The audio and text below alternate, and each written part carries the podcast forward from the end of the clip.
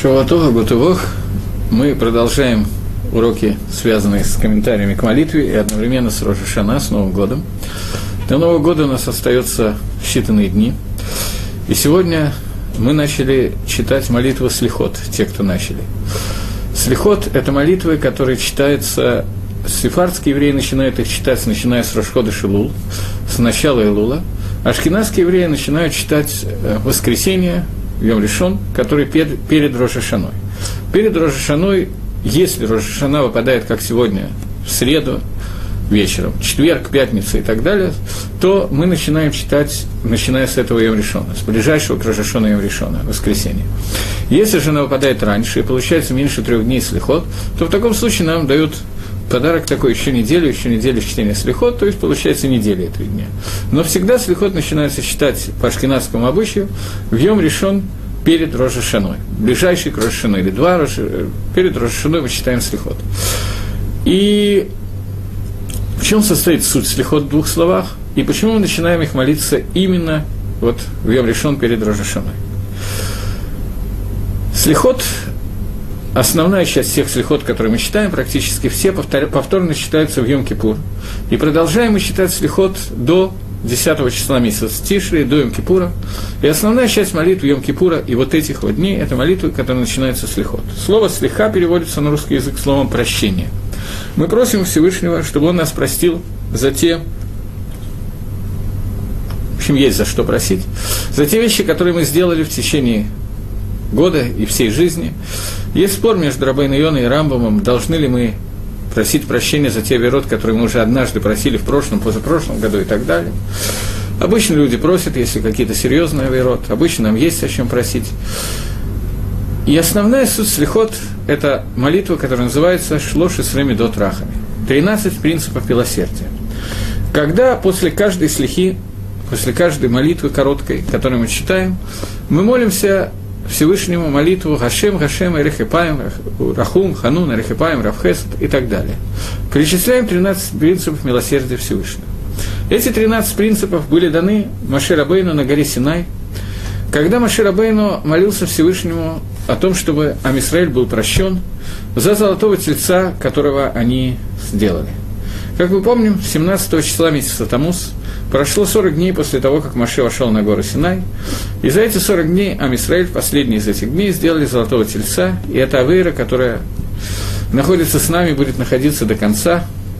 И вот Маширабейну просит Всевышнего о прощении от этого и упоминает заслуги наших працев Авраама, Ицхака и Якова. 40 дней длится эта молитва, которой Маширабейну молится, и Всевышний его, таки да, не его, а нас, таки да, прощает. И тогда Всевышний открыл э, Маширабейну, ты просил простить народ Израиля, упоминая их заслуги, вернее, не их заслуги, а заслуги Авраама, Ицхака и Якова, заслуги працев. За эти заслуги працев Амисраиль действительно получает прощение. Но ты, Далаха, знай себе, что существует такая ситуация, когда заслуг правицев, наших працев может не хватить. Существует такая ситуация, когда мы исчерпаем все заслуги Авраама, Ицхака и Якова. Есть запас – у нас есть чем питаться, но не постоянно. На каком-то этапе мы израсходуем те кредиты, которые нам были даны. И ты думаешь, Маше Рабыну, сказал Творец мира Маше, что в этой ситуации уже нет выхода из положения, больше нечего делать. Это не так. У нас существует еще, одна, од, еще один выход из положения. 13 и Карим, 13 принципов милосердия Всевышнего, который, с, которым через который Всевышний заключил с Маширабейну и с нами брит, завет, что каждый раз, когда мы упоминаем, когда мы молимся с каваной по-настоящему, хорошо молимся, понимая, что мы делаем, действительно понимая, не, не, не имею в виду, понимая перевод, а действительно понимая, что мы делаем, когда мы произносим эти 13 принципов милосердия Всевышнего, то заключен с нами завет, что они не придут хинам, они не пройдут просто так. Никогда не будет так, что Амисраэль скажет Шлоши Срамидот, 12 принципов, и это будет без ответа.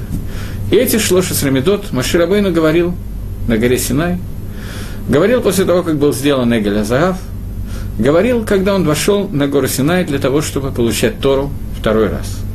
Второй раз мы получили Тору, скрижали завета, вторые скрижали мы получили в Йом-Кипур. Первого Лула Маширабейну заходит на гору Синай и находится там до Йом-Кипура, когда он получает вторые скрижали совета. И в Йом-Кипур по-настоящему были прощены за те авирот, которые мы сделали, за ту авейру, которую мы сделали, за Эгеля Заав, за Золотого Тельца. И в этот момент мы получили за это прощение. Это Йом-Кипур, который по-настоящему является Йом Матан Тара, день дарования Торы. Это Йом-Кипур, это не Шивот. Шивот – это день первого дарования Торы, который Бапаштус и Дбатель. Не полностью, но частично был аннулирован, поскольку Золотой Телец. И второй день, второе дарование Тора, которое у нас было в Йом-Кипур, оно с нами остается по сегодняшний день. И это день, когда эти шлоши с Рамидот вошли в поле, в действие. Шлоши с Рамидот Всевышнего, 13 принципов Всевышнего, о которых мы скажем всего несколько слов, я не буду их комментировать, это может быть, когда мы будем говорить про Имкипр, сейчас я хочу только коснуться, поскольку мы начали слихот. Поэтому Свардим начинает чтение слихот первого Илула, тот день, когда Маширабейна поднялся на гору Синай для того, чтобы сказать эти шлоши с Рамидот, для того, чтобы эти шлоши с Рамидот к Йом Кипру воздействовали на нас, и мы смогли получить то. Ам Исраэль заходит на гору Син... Э, Ам Исраэль, шкинавский Ам Исраэль, начинает говорить их в этот Мусей Шаббас, на этом исходе субботы, начинает их говорить в этот Йом Решон. Почему? Какая связь? Какое отношение Йом Решон имеет к Слихот? Почему именно сегодня не установлено? Ответ на этот вопрос можно дать очень четкий, на самом деле никакого. Правильный ответ на вопрос. Вильнюсский Гаон объясняет в предисловии к слихот, который он написал, объясняет, почему у нас взялся Мингак, и мы говорим слихот, начиная с этого Йом Решона, с этого первого дня. Это связано с тем, что мир был создан Кавгей Элул, 25 Элул. И по идее, Весь мир был создан для того, чтобы эти 13 метод Всевышнего проявились в действии вот в этом вот мире. Начало создания мира. Фраза «Берешит бара элакима дашамай ведарец» соответствует Кавга Элул, 25-му Элулу. За несколько дней, за шесть дней до творения человека, до Рожашона. За шесть дней до Рожашона был создан этот мир. Первый Рожашона, о котором мы говорим, это Рожашона, когда был создан Адам и Решон, первый человек, а не весь мир. Мир был создан раньше, на шесть дней. И, по идее, за шесть дней до этого надо было бы установить начало чтения слихот. И это было бы правильно, потому что суть чтения слихот – это то, что Гакодыш Баругу проявляется Всевышний, проявляется в этом мире, в этих 13 атрибутах, которые мы можем через которые мы можем каким-то образом общаться с Гашемом, и через которые нам сказано, что заключен брит, завет, что как только мы помянем эти медот, нам обещано, что ответ будет всегда на нашу молитву. Почему это не сделано? Почему не установлен слихот на 25 Илула? Потому что шаббат – это день, когда нельзя, неправильно, не нужно, нельзя, мы не читаем слихот. И 25 Илула может оказаться шаббатом. Поэтому если я не ошибаюсь, это было в этом году, я сейчас задумался на эту тему. Если я не ошибаюсь, то в этом году 25 Илула был шаббат, потому что первое Тишри – это Йом Хамиши, значит, 30 Тишри – это Йом Рвии, 29 Шлиши, 28 Шини, 27 Решон, а значит 26-й шаббат тогда получается. 26-й шаббат. Если только в, в этом Илуле не 29 дней, для этого надо календарик иметь. Перед собой меня нету. Но, во всяком случае, довольно часто происходит, что Рожашон, э, что 25 Илула выпадает на шаббат. В шаббат нельзя говорить слихот. Для того, чтобы был какой-то один постоянный день для начала слихот, чтобы невозможно было, иначе мы запутаемся, то поэтому установлено начало слихот для Ашкиназим не по дате, а по дню недели. Мир был создан, начало, начало творения мира было в Йом решен. Первый день, когда мир начинался твориться, это был Йом решен, первый день недели. Поэтому в шестой день недели был создан Адам решен, в шестой день недели он ел от дерева познания, и в шестой день недели Всевышний его судил. Все это происходило бы Йом решен. Таким образом, в Йом Решон мы начинаем молиться слихот.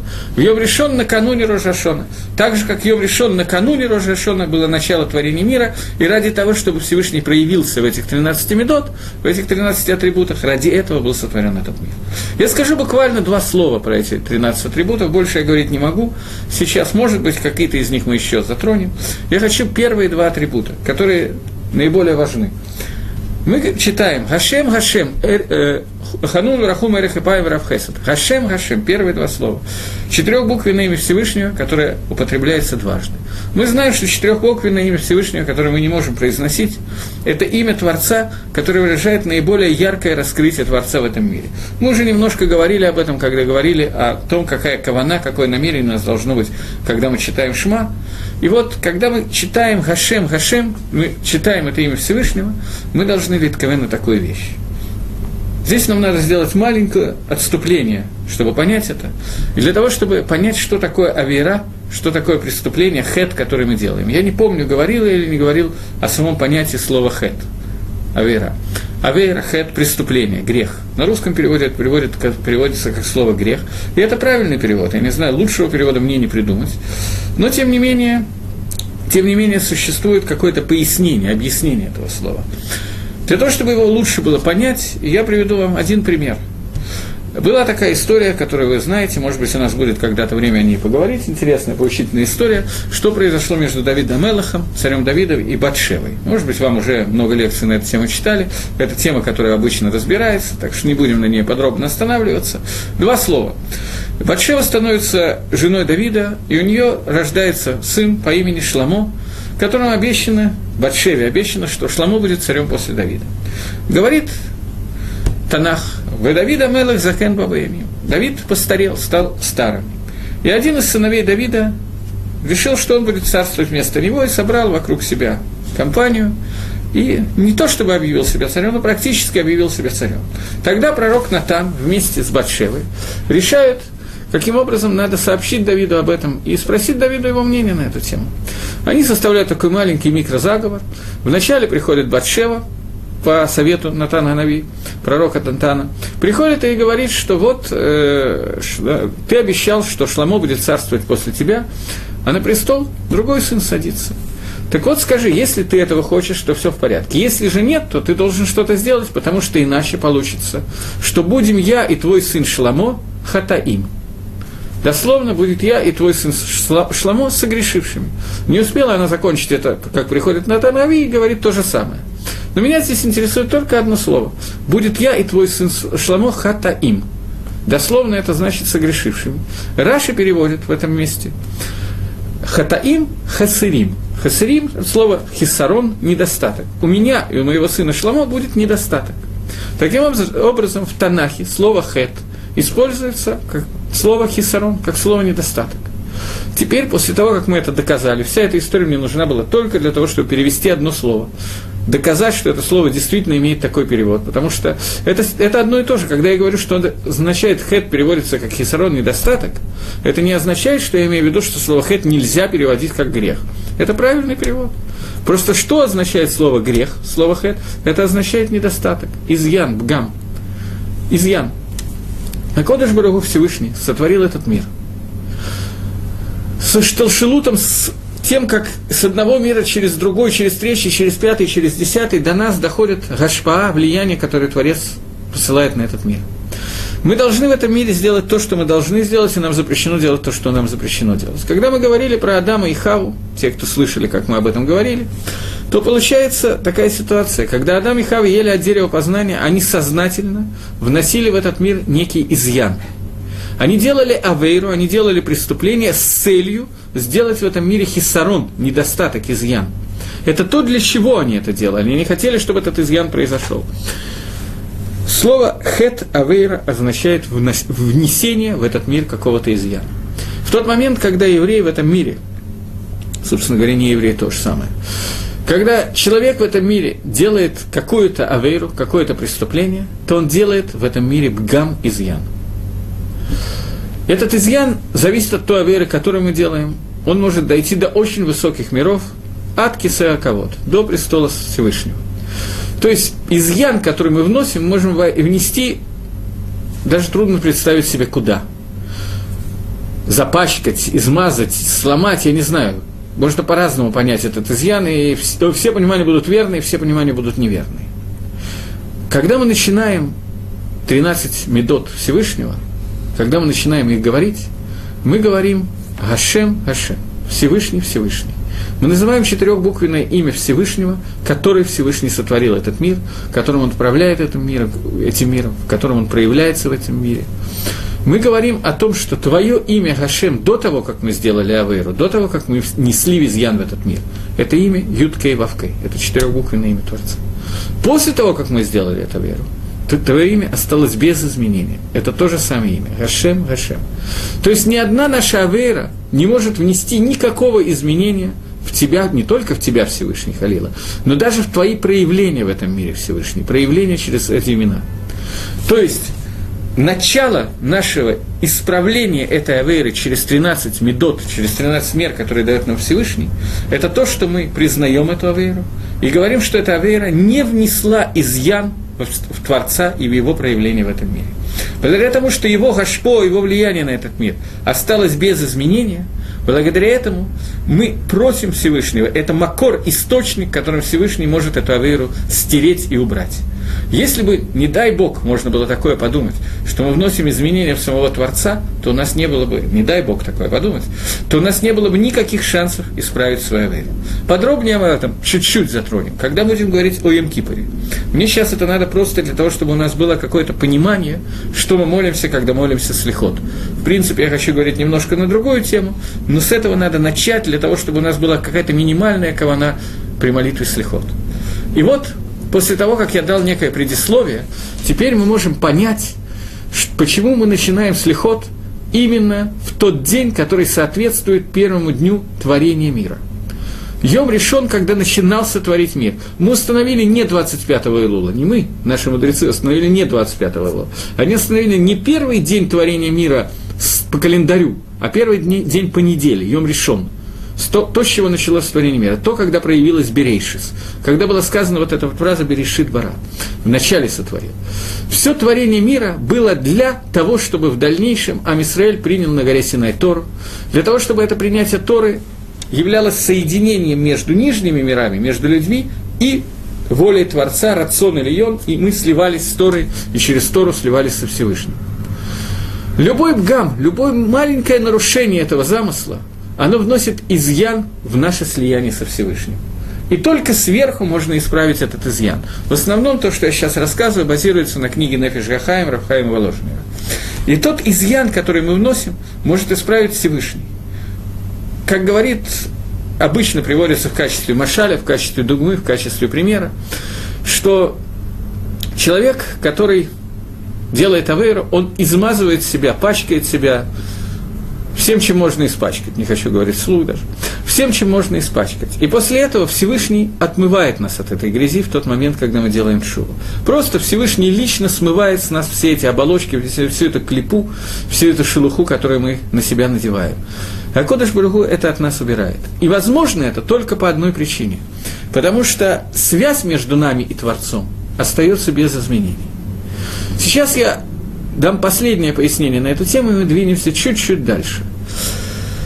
Я, по-моему, приводил вам пример со стеклодувом, когда говорил о том, как э, Всевышний, сказано в Торе, что сказал Всевышний, э, да, и сказал Всевышний, сделаем человека, и сделал человека глиной, из праха земли и так далее, и вдул Всевышний в человеку душу, и стал человек ленефиш хая, и стал человек душой живой – Приводит на Вишгахаем пример, что существует стеклодув, который набирает воздух в легкий, после этого в трубку выдувает этот воздух, после этого этот же воздух попадает в стекло, которое он выдувает, и превращается в какую-то вазу, кувшин, стакан, то, что он хочет выдуть. Тот же самый воздух, который находится внутри стеклодува, этот же воздух находится в трубке, и этот же воздух находится в стакане. В бокале, я не знаю, что он дует там в вазе. И тот же воздух, та же нефиш, которая находилась, душа, которая находилась внутри Всевышнего, она же находится в трубке по дороге, и она же находится внутри человека. Это нефиш, который Всевышний вдохнул человеку, в человека. В наасе адам ле нефиш хая, и стал человек душой живой. Это кусочек, который Зогар называет хелек элоками мамаш. Прямо частица Всевышнего, которая находится в человеке. Мамаш – частица Всевышнего. Поскольку в самом Всевышнем Наши аверы не делают никакого гамма, никакого изъяна, то поэтому в этой частице, которая находится внутри нас, тоже нет никакого изъяна. Это начало 13 принципов, которые Маширабейна получил на Синае, когда Всевышний сказал ему, что если ты думаешь, что когда кончится награда, схуд, заслуги отцов, то больше не на что рассчитывать, то знай, что есть еще шлоши с ремидос, 13 медот, которые будут, с которыми, через которые я с вами заключаю завет. Что бы вы ни сделали, если вы их назовете, цехзарубат шува, сделаете шува и назовете их, попросите прощения и прочитаете эти шлоши с ремидот, то есть у нас с вами брит, завет, что никогда не будет так, что я их не услышу. Всегда будет так, что вы получите ответ на это. И мы начинаем эти шлоши с ремидот сегодня, потому что именем Юткой и Вавкой, вот этим именем Гашем, Ашем Гашем, этим именем был сотворен мир именно в первый Йом решен до Рошашона, в первое воскресенье, в первый день до Рошашана. Поэтому в этот день сегодня мы начали слихот, и мы обращаемся к Всевышнему с просьбой вспомнить тот завет, который он сделал, Шлоша Срамидот. Мы хазрим Батшува, мы возвращаемся к Чуве, и мы просим Акодыш Брагу, чтобы он каким-то образом принял это через Шлоша Срамидот, который он нам обещал. Мы молимся эти слихот до Рошашона. Эриф Рошашона очень длинный слихот. В Эриф Рошашона мы кончаем слихот на два дня. В Рошашона мы не молимся слихот. Рошашона мы это обсуждали, это Йом один. День суда.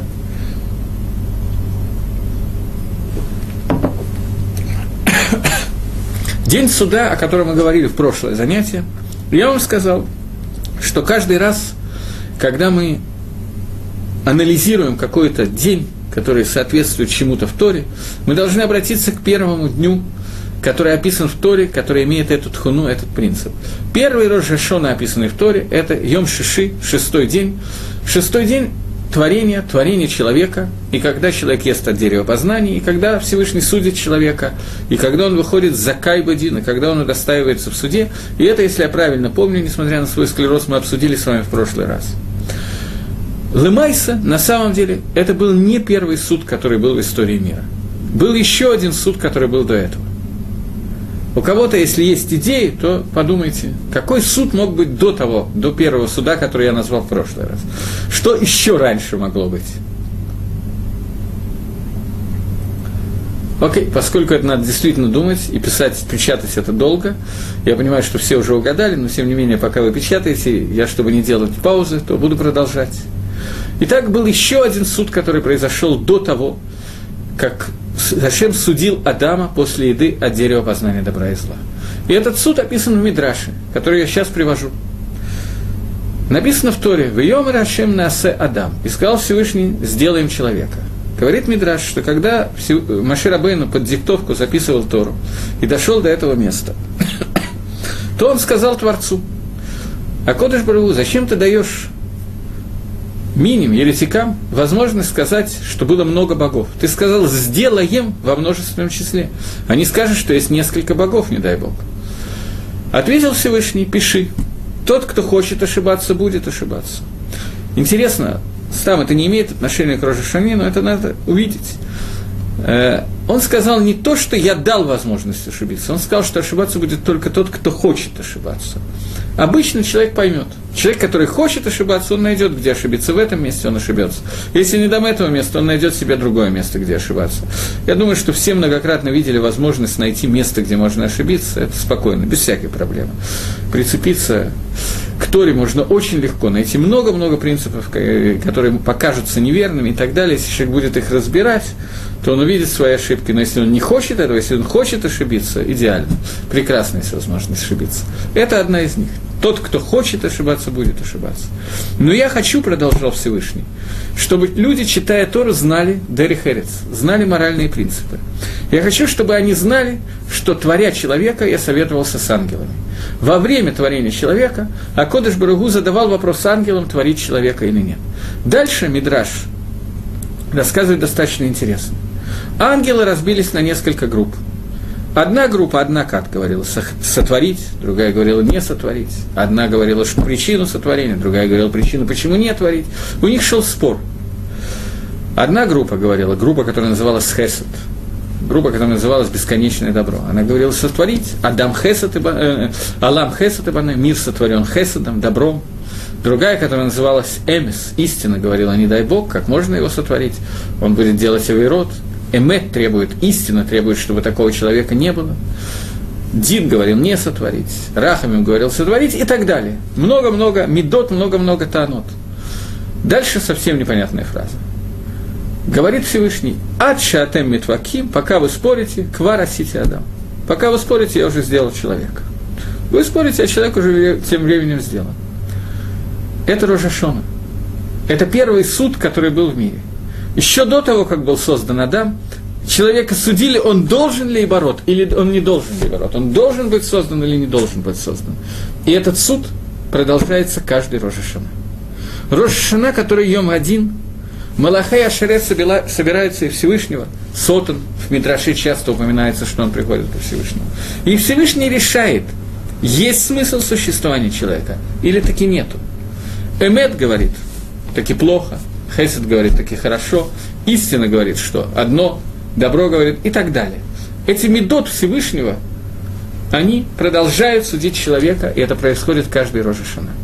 Рожешана – это Йом Гадин. Мы обсудили в прошлый раз, что это Йом один день суда, когда мы Сейчас я немножко другую накуду хочу затронуть, но эту накуду вы не должны забыть. Йом один – это день, когда человек судится в соответствии с его положением, которое он достиг за весь предыдущий год, и за последние 2-3 дня чтения слихас, которые у нас есть, я имею в виду не только чтение слихас, естественно, но подготовки к Новому году, назовем это так. Человека судят в этот момент, что ему нужно дать на будущий год для того, чтобы это были для него наиболее оптимальные условия службы Всевышнему. И мы уверены, что эти условия мы получим стопроцентно и радуемся по этому поводу. Это то, что мы обсудили в прошлый раз. Теперь нам нужно понять еще одну вещь. Дело в том, что Мидраж Гемора, собственно, зачем Мидраж брать Гемора, говорит, что кроме Рожашона человек судится каждый день. Адам Нидон Беколь Йом. Человека судят каждый день. И нужно попытаться увидеть, в чем разница между судом Рожашона и судом, который есть каждый день. Это первое, что нам нужно сейчас увидеть. Потом мы двинемся в следующий шлаг. Если, другими словами, зададим вопрос так, грубо, если человека в Рожашону уже присудили за какую-нибудь вещь, возьмем какую-то одну вещь для простоты, парноса, человеку определили, сколько он будет зарабатывать. Он получает тысячи долларов в месяц зарплату, он получил постоянную работу, постоянную зарплату, а Кодыш Баругу ему запечатал печатью, что теперь у него будет та-то и та-то зарплата. Такая-то и такая-то. Все замечательно, класс. Он уже обеспечен, за что он теперь судится каждый день, что происходит дальше. Или другой вариант. А Кодыш Баругу это будет более, не, не будем говорить про одного человека, будем говорить про клаль Израиль, это будет интереснее немножко. Клаль Израиль, весь Израиль, на земле Израиля, в, в Рожашона, в Новый год решается, сколько дождей выпадет в этот год.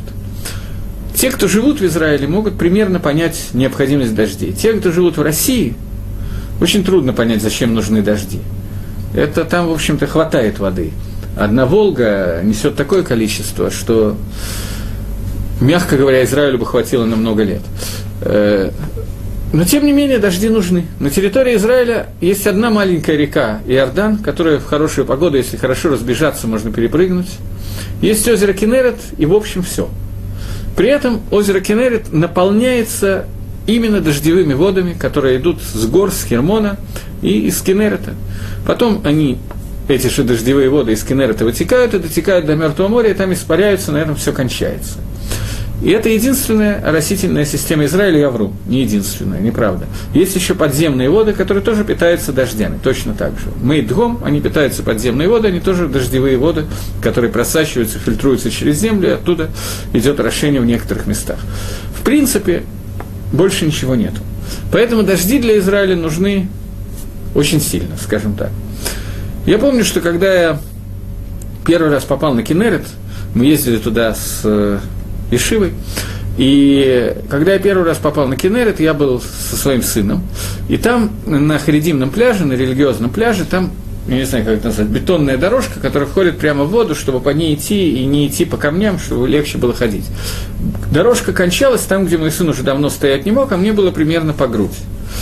Когда я приехал туда, много лет там не был, после засухи, двух-трехлетней, больше, наверное, была тогда засуха, не было дождей, я приехал, дорожка кончалась, и оттуда метров через 50 начинался Кеннет. Просто чтобы понять, какая разница в амплитуде. Через 50 метров начиналась, начиналась вода, а первый раз, когда я приехал, там, где я доходил до конца дорожки, мне уже было по грудь. Это огромное количество воды. Засуха, не было дождей. Потом был еще один год, я помню, несколько лет не было дождей. И Кенерет еще больше отступил. И там на месте, где раньше был Кенерет, поскольку там очень влажная земля, выросли просто деревья, довольно высокие деревья. Я не знаю, какой высоты. Мне кажется, что метра три минимум высоты деревья выросли, может, два. Нет, высокие деревья, больше, конечно. Метра три высоты минимум выросли деревья. И вдруг, а в один год была масса дождей. И я приехал с детьми на Кенерет, и эти дорожки были залиты водой, все замечательно, мы плаваем, и что-то все время по животу щекотит. Я решил, что это рыба. Потом выяснил, что это верхушки тех деревьев, которые выросли в прошлом году, они сейчас затоплены настолько, что вот только самые их верхушки задевают живот плавающему человеку. Мы плавали довольно далеко, там, где стоять было, там уже явно нельзя. Это разница дельта, которая может быть в воде между годом, когда есть дожди и когда нету дождей. Прошлый год был не очень плохой, дожди были, но не идеально. Сейчас воды очень не хватает, очень. И вот представьте себе, Роша Шона, нас судят за количество воды, которые, осадков, которые выпадет в этот год. И нам говорят осадки, я даже примерно не представляю, цифр какие-то, как большие, хорошие осадки должны выпасть, замечательно. Нам дал псак. Что теперь нам волноваться по этому поводу? Что нам молиться о дожде в течение всего года? О чем вообще думать? Зачем хорошо себя вести? Уже есть псак. Не о чем думать. Говорит Гемора, что человек не дан бы хольем. Человека судят каждый день. Я приведу один-два примера. Например, осадки, дожди. Дожди, которые решаются, в Рожашон решается, сколько дождей будет. Каждый день решается, поведение Амисраэля каждый день зависит, например, когда они выпадут. Ночью или днем, когда выпадают днем, тяжело промокаешь, неприятно, холодно, мокро и так далее. Куда они выпадут? Они выпадут над Кенеретом, или они выпадут куда-то в Неге, в пустыне, где все равно ничего не растет, или они выпадут просто в Средиземное море. Тоже пару раз была такая ситуация, я летел из Москвы в э, Израиль после семинара обратно зимой. И это достаточно фантастическое зрелище. Ты летишь через облако, и вот так вот идет дождь под тобой, под самолетом, постоянно идет дождь. Долетаешь до Израиля, незадолго прямо до берега, буквально, я не знаю, километр до берега, вдруг совершенно яркое солнце, ни одного облака, ты садишься в полной засухе. Все. А Кодыш Барагу решает, даже в тот момент, когда уже было все в Рожашон решено, какие дожди, сколько дождей, когда и так далее, но от нашего поведения будет зависеть, выпадут они в Средиземное море, или в Атлантический океан, или выпадут они прямо локально над Кенеритом, туда, куда надо выпадать и так далее. Это те вещи, которые решаются быколью, от поведения человека зависит каждый день. В первом примере, который я привел, человек получает зарплату 1000 долларов в месяц, в Рожашона решается, какую зарплату он получает. Но я приведу один из примеров. Это неверно, если считать только как этот пример. Безусловно, это не так. Но, тем не менее, поскольку этот пример наглядный и понятный, э, человек может получить... У человека есть не только доходы, но и расходы. Он может потратить эти деньги для того, чтобы скопить деньги и купить квартиру, машину, велосипед, я не знаю, что он хочет купить точно. Или может потратить их на зубного врача. И все равно не хватит, и так далее. И это будет решаться от того, как он ведет себя каждый день. Таким образом, есть два суда суд Рошашоны и суд каждый день. Поэтому, если мы думаем, что пройдя Рошашона мы уже все, так мы таки ошибаемся. И после Емкипора, и после Сукоты есть еще чем заниматься. Но Дин Клали общий день человек получает именно в Рожешана. Теперь возникает вопрос, который никто не спрашивает, а вопрос, который, в принципе, на мой взгляд, очень важный вопрос. Если день суда, о котором мы говорим, это фактически одно мгновение, которое умел выбирать Билам, мгновение, которое находится в Рожешина, то откуда взялись два дня Рожешина? Почему мы празднуем Рожешина два дня? Суд происходит тогда, когда он происходит. Причем здесь Штеймим Рошашана. Этот вопрос почти не существует в Галуте в изгнании. Почему? Потому что за границей Израиля все праздники празднуются два дня. И Сукот, и Пейсах, и Шивот, все, что есть, и Рошашана, все, что есть, все праздники празднуются два дня. Единственный праздник, который празднуется два дня в Израиле, это Рожешана. Откуда это взялось? Почему? Гемора говорит – что каждый раз для того, чтобы объявить новый месяц, осветить Луну, двое свидетелей которые увидели рождение Луны. Что такое рождение Луны? Луна появляется в виде месяца, вот так вот изогнутого.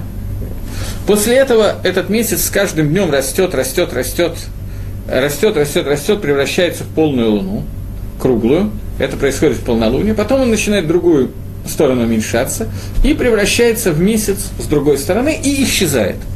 После того, как он исчезает, на завтра он появляется в виде нового месяца.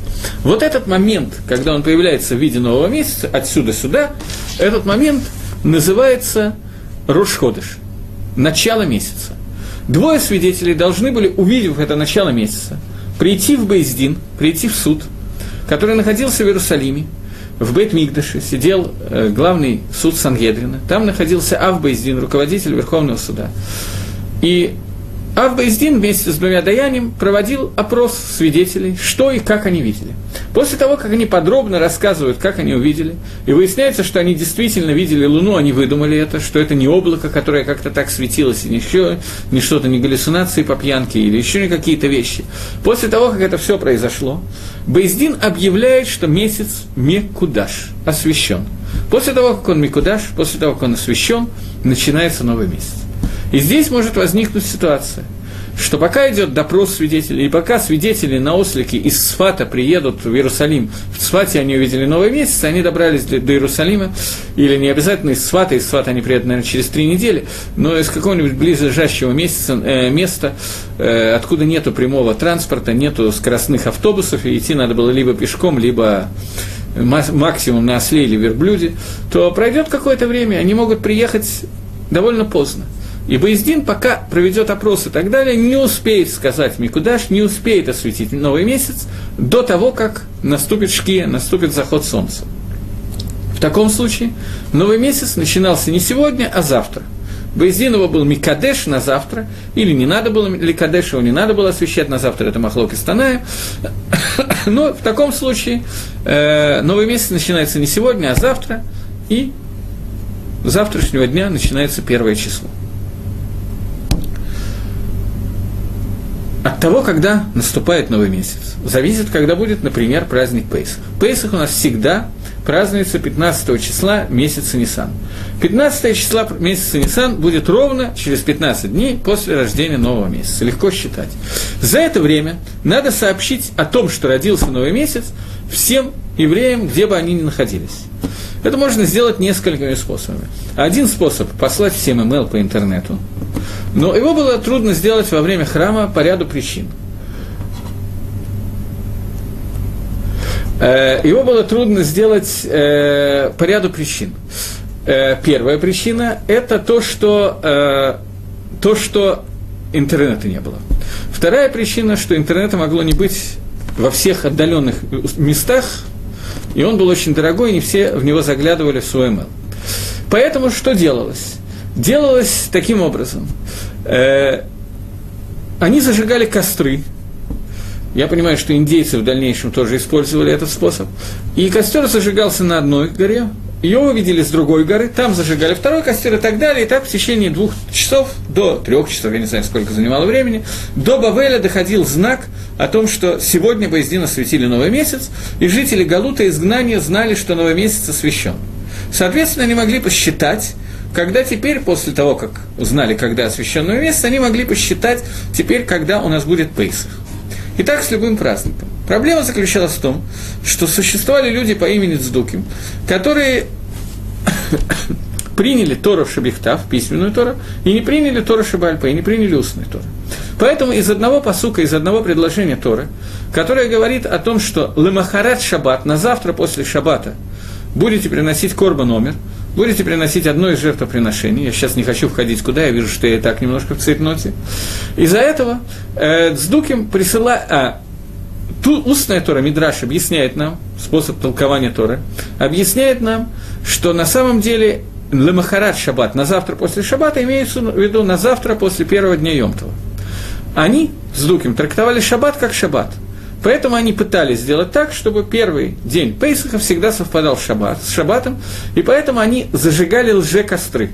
Костры, которые запутывали. Поэтому этот способ передачи информации был убран – и стали посылать шлихим, посланников, которые должны были дойти до всех мест и сообщить, когда начинается новый месяц. Окей? Okay. Посланникам для того, чтобы зайти, пойти из одного места в другое, занимало какое-то время. Поэтому в Галуте в изгнании установили два месяца праздника на случай, если шлихим, посланники, не успеют вовремя прийти. Поэтому точно не было известно, когда начинается Пейсах, когда надо есть мацу. Поэтому мацу надо есть два дня в Галуте. И так все остальные праздники. В Эрицесройль, поскольку расстояние намного меньше, и посланники всюду могли прийти, всюду было установлено только один день праздника. И это подходит ко всем праздникам, за исключением одного – Нового года Рожешоны. Почему? Очень простая причина. Потому что Рожешона, оно совпадает с Рошходышем. Он, оно. Красиво излагаю по-русски. Рожешона, он совпадает всегда. Этот праздник всегда совпадает с Рошходышем с началом месяца. Почему он совпадает? Потому что Рожешона – это первая Тишри. Начало месяца Тишри – это Новый год, это Рожешона.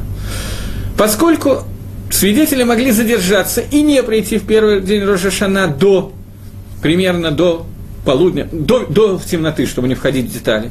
Поскольку такое могло случиться, то из-за этого не было известно, когда надо праздновать Рожешона. Никогда не было известно, даже в Иерусалиме, в Бет-Мигдаше. В храме не было известно, какие жертвоприношения надо приносить. Праздничные или обычные. Какие шир, шир шильем, какой Бгилем надо читать, соответствующий празднику или обычный псалом и так далее. Поскольку к вечеру могло оказаться, что с утра уже был Рожашон. А могло оказаться, что не был, поскольку мы не знаем, когда придут свидетели. Поэтому установил Санедрин постановление, что всюду и за границей Эверецесройль, Рожашона, Новый год празднуется всегда два дня. И несмотря на то, что сегодня, как мы знаем, у нас есть календарь, который построен и освящен на все шесть тысяч лет – и мы сегодня не смотрим на рождение Луны и не следим, когда она родилась. Смотрим по календарю, когда у нас Рошходыш, когда Новый месяц, когда Рожашона, когда Пейсах и так далее. Тем не менее, установление мудрецов осталось. За границей праздник два дня, в Эрицесройль праздник один день, кроме Рожашона, который и в Рошашон, э, который и в Эрицесройль тоже празднуется один день. Это обычный там, который объясняет Гимор. Раф Ильяу Деслер, который являлся Машгехом Ешивы Понович. До этого он был Машгехом в, э, в английской Ешиве Гейцель. Во время войны вся его семья поехала навестить папу жены во Франции, и к началу войны оказалась на оккупированных немцами территориях, а он остался один и всю войну провел в Англии естественно, как легко догадаться, волновался, что будет с его семьей. И после войны он заха, что я не помню, часть семьи или все остались живы, но он соединился с семьей, приехал в Эрицесройль и стал Машгехом Ешивы, его Хазаныш вызвал в Эрицесройль, он стал Машгехом Ешивы Понович, и подобного этому человеку Машгеха, духовного руководителя Ишив, я не знаю, можно ли так говорить, но трудно найти с тех пор. Человек совершенно неординарный, написал книги, часть из этих книг переведена на русский язык, Михтав Ильяу, письма от Ильяу, звали его Раф Ильяу Деслер. Он приводит из различных источников пояснения, как произошло, что именно Рожашона должно было оказаться два дня. Мы дали то объяснение, я только что вам дал, которое сказано в Геморе. Равдеслер углубляет понимание этого объяснения и говорит так, что Рожашона – это Йом один, день суда. Каждого и каждого из народа Израиля в это время судят, есть у него право на существование или нет права на существование. Он должен ли оборот или не должен, он должен быть создан или не должен.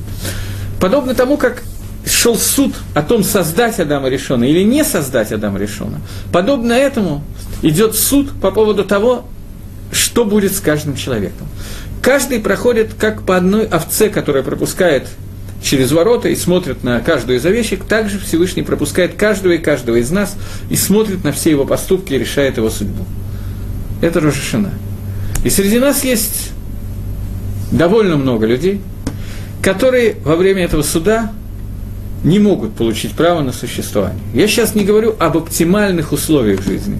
Их оптимальные условия будет, чтобы они не жили – Таких людей может оказаться тьма. Это не мои слова, это слова Раб Деслер. И говорит Мехтав Мильяу, что в случае, если оказывалось, что ров, большая часть Амисраэля, должна была бы, по идее, в этот Рожашона получить приговор очень тяжелый, то в этом случае Всевышний задерживал Эдим, задерживал свидетелей. Делал так, что свидетели приходили позже, для того, чтобы освящение происходило на завтра. И получался второй день Рожашона. Возникает вопрос, чем второй день Рожашона может помочь. А Кодыш Бруху уже судил людей. Что можно добавить к этому суду? Ну, еще хуже будет. Или, может, что-то лучше, что они Чу сделают за этот один день, маловероятно. Что происходит? Говорит Равдейсвер, что есть принципиально два разных суда. Суда первого дня Рожашона и второго дня Рожашона. Первый день Рожашоны, когда каждый из нас судится отдельно за все, что мы сделали в течение года, и, то, что нам, и получаем то, что нам нужно получить в течение следующего года. Это суд первого дня Рожашона. Второй день Рожашона – это суд Аль-Клаль Израиль, на, все, на весь Израиль, в Кагиле, в общине, в обществе. И этот суд может оказаться значительно легче для некоторых людей, чем первый суд. Что я имею в виду? Возьмем какого-нибудь, я специально возьму два-три примера, как можно более идиотский, мне так легче. Пример. Есть человек, который сидит и учит Тору в Ешиве. Так как он учит Тору в Ешиве, ну, лучше бы, чтобы он ее не учил. Есть такие люди, бывает такое. Ну, полный идиот, или, так, или просто даже очень умный, но так как он учит, ну, лучше бы, чтобы он закрыл книгу и пошел куда-нибудь в другое место. Бывает такое. Он там учится целый день. То есть учится. Он там находится целый день. Приходит на уроки послушать или поспать на уроках и так далее. Больше не делает ничего. Легко догадаться, что Акодыш Буругу может ему дать не самые большие награды в этот Рожешон, если его судить отдельно. Но Мидей Пам раз в сколько-то времени он задает какой-то вопрос. Или даже не задает никакого вопроса, а просто на вопрос Магид Шура, преподавателя, ты понял или не понял, честно отвечает, ничего не понял. И Магид Шура нужно по новой все это объяснять, придумать новую логику, новые примеры. И таким образом сам Магитшур начинает понимать это в сто раз лучше, чем он понимал раньше. И на, на моей практике я могу сказать, что чем тупее ученик, например, кто-то из детей, чем больше ему объясняешь, тем лучше сам начинаешь понимать какую-то вещь. Правда, до определенного предела, надо сказать. Но тем не менее. Тем не менее, если объясняешь пятый, шестой раз, то до самого человека это объяснение доходит больше. Даже сам иногда начинаешь понимать, о чем ты говорил столько раз. И в этой ситуации этот ученик, если его судить отдельно, пусто. Но если его судить в обществе, в, общине, Баклаль Израиль, во всем Израиле, то через него появились колоссальные хидушей Тора. Получились колоссальные новые, новые аспекты Торы, которые без него не были, были раскрыты. Он, может, их и не понял сам. Но без его вопроса или без его тупого выражения лица Магид Шур бы этого не придумал, преподаватель бы этого не придумал. Таким образом, он необходим для существования в этом мире хотя бы только как кли, как сосуд для этого магитшура, для этого преподавателя. Я специально взял очень крайний пример. Таких примеров может быть очень, очень много. Человек, который ничего не умеет делать. В принципе, он работает уборщиком. Но благодаря ему Бейт Мидраш, место, где учится Тора, убрано. Там можно учить Тору и так далее. И для того, чтобы Бейт Мидраш каждый день был убран, нужно, чтобы он в следующем году существовал. Больше он не сделал ничего в этом мире но тем не менее он нужен. Если его судить как самого себя, у него нет схута права на существование. Но если его судить как кли, как сосуд для других людей, то сразу же появляется другая ситуация. Это суть второго дня Рожешаны. Он отличается от первого принципиально. Это другой суд, суд Беклалиют. Способ, которым мы служим, а войда, которую нам дали в этот день, она абсолютно та же самая. Это шафар когда мы делаем ткия, труа, ткия, все, как мы говорили в прошлый раз. Но при этом суд на, на другую тему. После того, как те из нас, кто не получают право на существование, или получают Азоханвей право на существование, не знаю, как это Лагдир лучше, но получают какой-то изъян в первом суде Рожашана, а Кодыш Баругу в своем милосердии задерживал Эдим, делал так, что Эдим не приходили вовремя – чтобы у нас был второй день Рожашона. Потому что, может быть, во второй день Рожашона у нас есть возможность Лискот Бедин удостоиться в суде больше, лучше. Не как самостоятельная единица, а как часть всего Амисраэля. Амисраэль – это огромный, огромная машина, механизм, в котором каждый из нас должен делать какое-то определенное действие. Если мы делаем те действия, которые нам нужны, то даже если у нас нет схута, права на существование в качестве одного человека, тем не менее, в общине все складывается совершенно иначе. И это суть второго дня Рожешона. Говорит Равдеслер, что после того, как Амисраэль начал падать все ниже и ниже, не про нас будет сказано, хотя, в общем-то, про нас это и сказано на самом деле. Оказалась ситуация, когда весь народ, ров, большая часть народа, в первый день Рожашона получала свой псагдин достаточно скверный то стало все чаще и чаще получаться, что Эдим опаздывали и делался второй день. После того, как это стало вот таким вот явным и очевидным, после этого Рабоны установили, что всегда есть два дня Рожашона. Этим уже не надо было приходить вовремя или не вовремя. Появилось два суда, которые идут параллельно всегда. Первый и второй день Рожашона. Они отличаются друг от друга, и у нас есть возможность лискот как в первый, так и во второй. Первый – это называется день Рожашона, день суда, да, Райса, Исторы. Второй – это установление нашего Рабона. Но то, что Митакним Бабаиздин Шельмата, то, что устанавливается в нижнем суде, Акодаш Барагу соглашается с этим в верхнем суде. Поэтому сегодня у нас всегда есть два дня Рошашаны. И эти два дня, в которых Малахея Шарет дает разные советы, когда решают создать этого человека или не создать этого человека. Эти два дня, в которые Акодыш Баругу по-разному на нас смотрит, по-разному нас судит. Это суть второго дня Рожешаны. Таким образом, я хочу немножко сделать хазору, повторение для того, чтобы лисакем то, что мы сказали за эти два урока. В первый урок мы обсудили суть шафара и сказали, что когда мы находимся в состоянии тумы, когда мы затумили, за, сделали нечистыми полностью все свои уста, которые говорят дебур, когда путем нашей лошенгары, битультойры, сквернословия, кох дебур, возможность использовать силу нашей речи, мы направили совсем в другую сторону, то наши молитвы не очень могут дойти до Творца. И такое возможно. Тогда Кодыш Баруху дал нам еще одну возможность, о которой я говорил в прошлый раз. Шафар. Это возможность, которая существует только в эти два дня Рожешаны. Иногда бывает, что Рожешона Хальбы Шаббат попадает в Шаббат, и тогда Рабона запретили нам трубить шафар. Рабона запретили трубить шафар из экзейры, распоряжения, что, может быть, человек плохо умеет трубить шафар, и он возьмет шафар и пойдет к своему преподавателю, Раву, чтобы спросить его, правильно ли он трубит, и пронесет шаббат шафар из одного места в другое и нарушит шаббат. Поэтому Рабона запретили нам трубить шафар. В остальные дни, когда Рожешона не в шаббат, как в этот раз, мы трубим шафар Рожешона, и тем самым мы переворачиваем Медаддин, мы переворачиваем меру суда.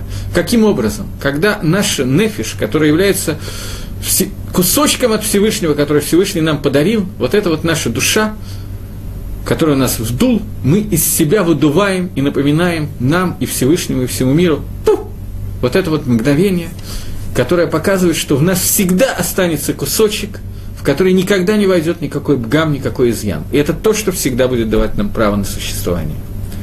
Это первое, наше единственное оружие, которое может нам помочь в Рожашона, в Медад один тот день, когда есть Йом один. И поэтому этот шафар ни в коем случае не должен напоминать нам ни про Парадуму, ни про любые другие авирот. Парадума основное, что нам нужно. Поэтому этот шафар не из пары, без золота и так далее. Да, но даже в этой ситуации, даже этот шафар, он не бесконечно может нас спасти от того, что мы делали в течение года. Почему? Потому что этот шафар, это все замечательно это все хорошо. Но тем не менее, мы базируемся на том, на том, что мы сделали в течение года. Мы базируемся на всем нашем поведении, которое мы делали. И даже если этот шафар не напоминает нам о красной корове пора Адума, о которой я говорил, даже в том случае, если она не, помина, не упоминает об этом, этот шафар, тем не менее, не напоминает нам о том, что мы сделали Эгеля Загав, золотого тельца – даже в этой ситуации этот шафар не может бесконечно спасти. И получается ситуация, когда часть из Амисраэля, и может быть большая часть Амисраэля, окажется в состоянии, когда она получит очень жестокий приговор суда. Азоханвей приговор. Знаете, что такое Азоханвей? Такое восклицание, боже мой, я тоже не знаю, как его точно перевести. Сидыш, я пытался выяснить, никто из знающих Хидыш тоже не может перевести. Боже мой, вот я помню, что в Москве был такой Шохит Мотл в 80-е годы. Тогда он был очень стареньким. Он рассказывал про дни, когда он был молодым, когда его учили шхиты. Ему было лет 18 в это время. Не помню, кто его обучал шхите, такой старенький Шохит. И вот он научился нож точить, научил, выучил Галаху, смотрел какое-то время шхиту, и наконец ему дали его первого петушка порезать. Он взял петушка, сделал тфису, порезал и с ужасом бросил его на пол. Это совершенно стандартная реакция любого шойхита. А петушок побежал, поскольку после шхиты, также если ему отрубить голову, будет тот же эффект, он еще некоторое время трепещет, бегает и так далее, иногда кукарекает. И молодой 18-летний мальчик, он очень испугался, он кричит Реби, говорит, он живой, так его преподаватель Мотали говорит, успокойся. А Зоханвей такая жизнь. Чтобы в наших врагах была такая жизнь. Так вот, Азоханвей это значит вот я примерно перевел. Так вот, если Сагдин, который у нас должен быть в Йом один, во второй день суда Рожашона, это Азохан Псак, то Акодыш Барагу для нас с вами установил второй день Рожашона. Когда мы можем Лискот Бедин, Аль-Гидей Шафар, посредством Шафара. Получить хороший приговор суда посредством Рожашам, посредством Шафара. Получить приговор суда в качестве не, не самостоятельной единицы, не в качестве праведника, а в качестве человека, который работает как кли лыцадик, как инструмент для праведника. Как человека, который может вызвать какие-то вещи, из-за которых праведник что-то лучшее сделает. Человек, который сам достоин удостоится в суде. И Поскольку бы Ванатейну Арабим из-за больших наших прегрешений получилась ситуация, что Ров Амисраэль, большая часть Амисраэля, находится в ситуации, когда мы не в состоянии в первый день Рожашона получить хороший псак, хороший дин, хороший закон, то поэтому Акодыш Барагу сделал так, что теперь у нас есть всегда два дня Рожашона. И в Израиле, и за границей, и в Иерусалиме, и в любом другом месте. Всегда есть два Рожашона, в которые Акодыш Барагу по-разному нас судит. Первый день Рожашона, он основной, он для каждого из нас отдельный. Если мы не удостоились, нам дается вторая попытка поднятия штанги. Вторая и последняя в этот день. После этого, если им кипр и так далее, есть какие-то возможности исправить то, что произошло. Но икор происходит в этот день. Ров, рубам, большая часть из нас, может рассчитывать только на второй день. И в этот второй день у нас есть возможность подумать, каким образом мы можем помочь другим людям, каким образом мы можем сойтись в обществе и вместе со всеми, каким образом мы что-то можем все-таки сделать. И это возможность, которая нам дается, и дается возможность очень серьезно.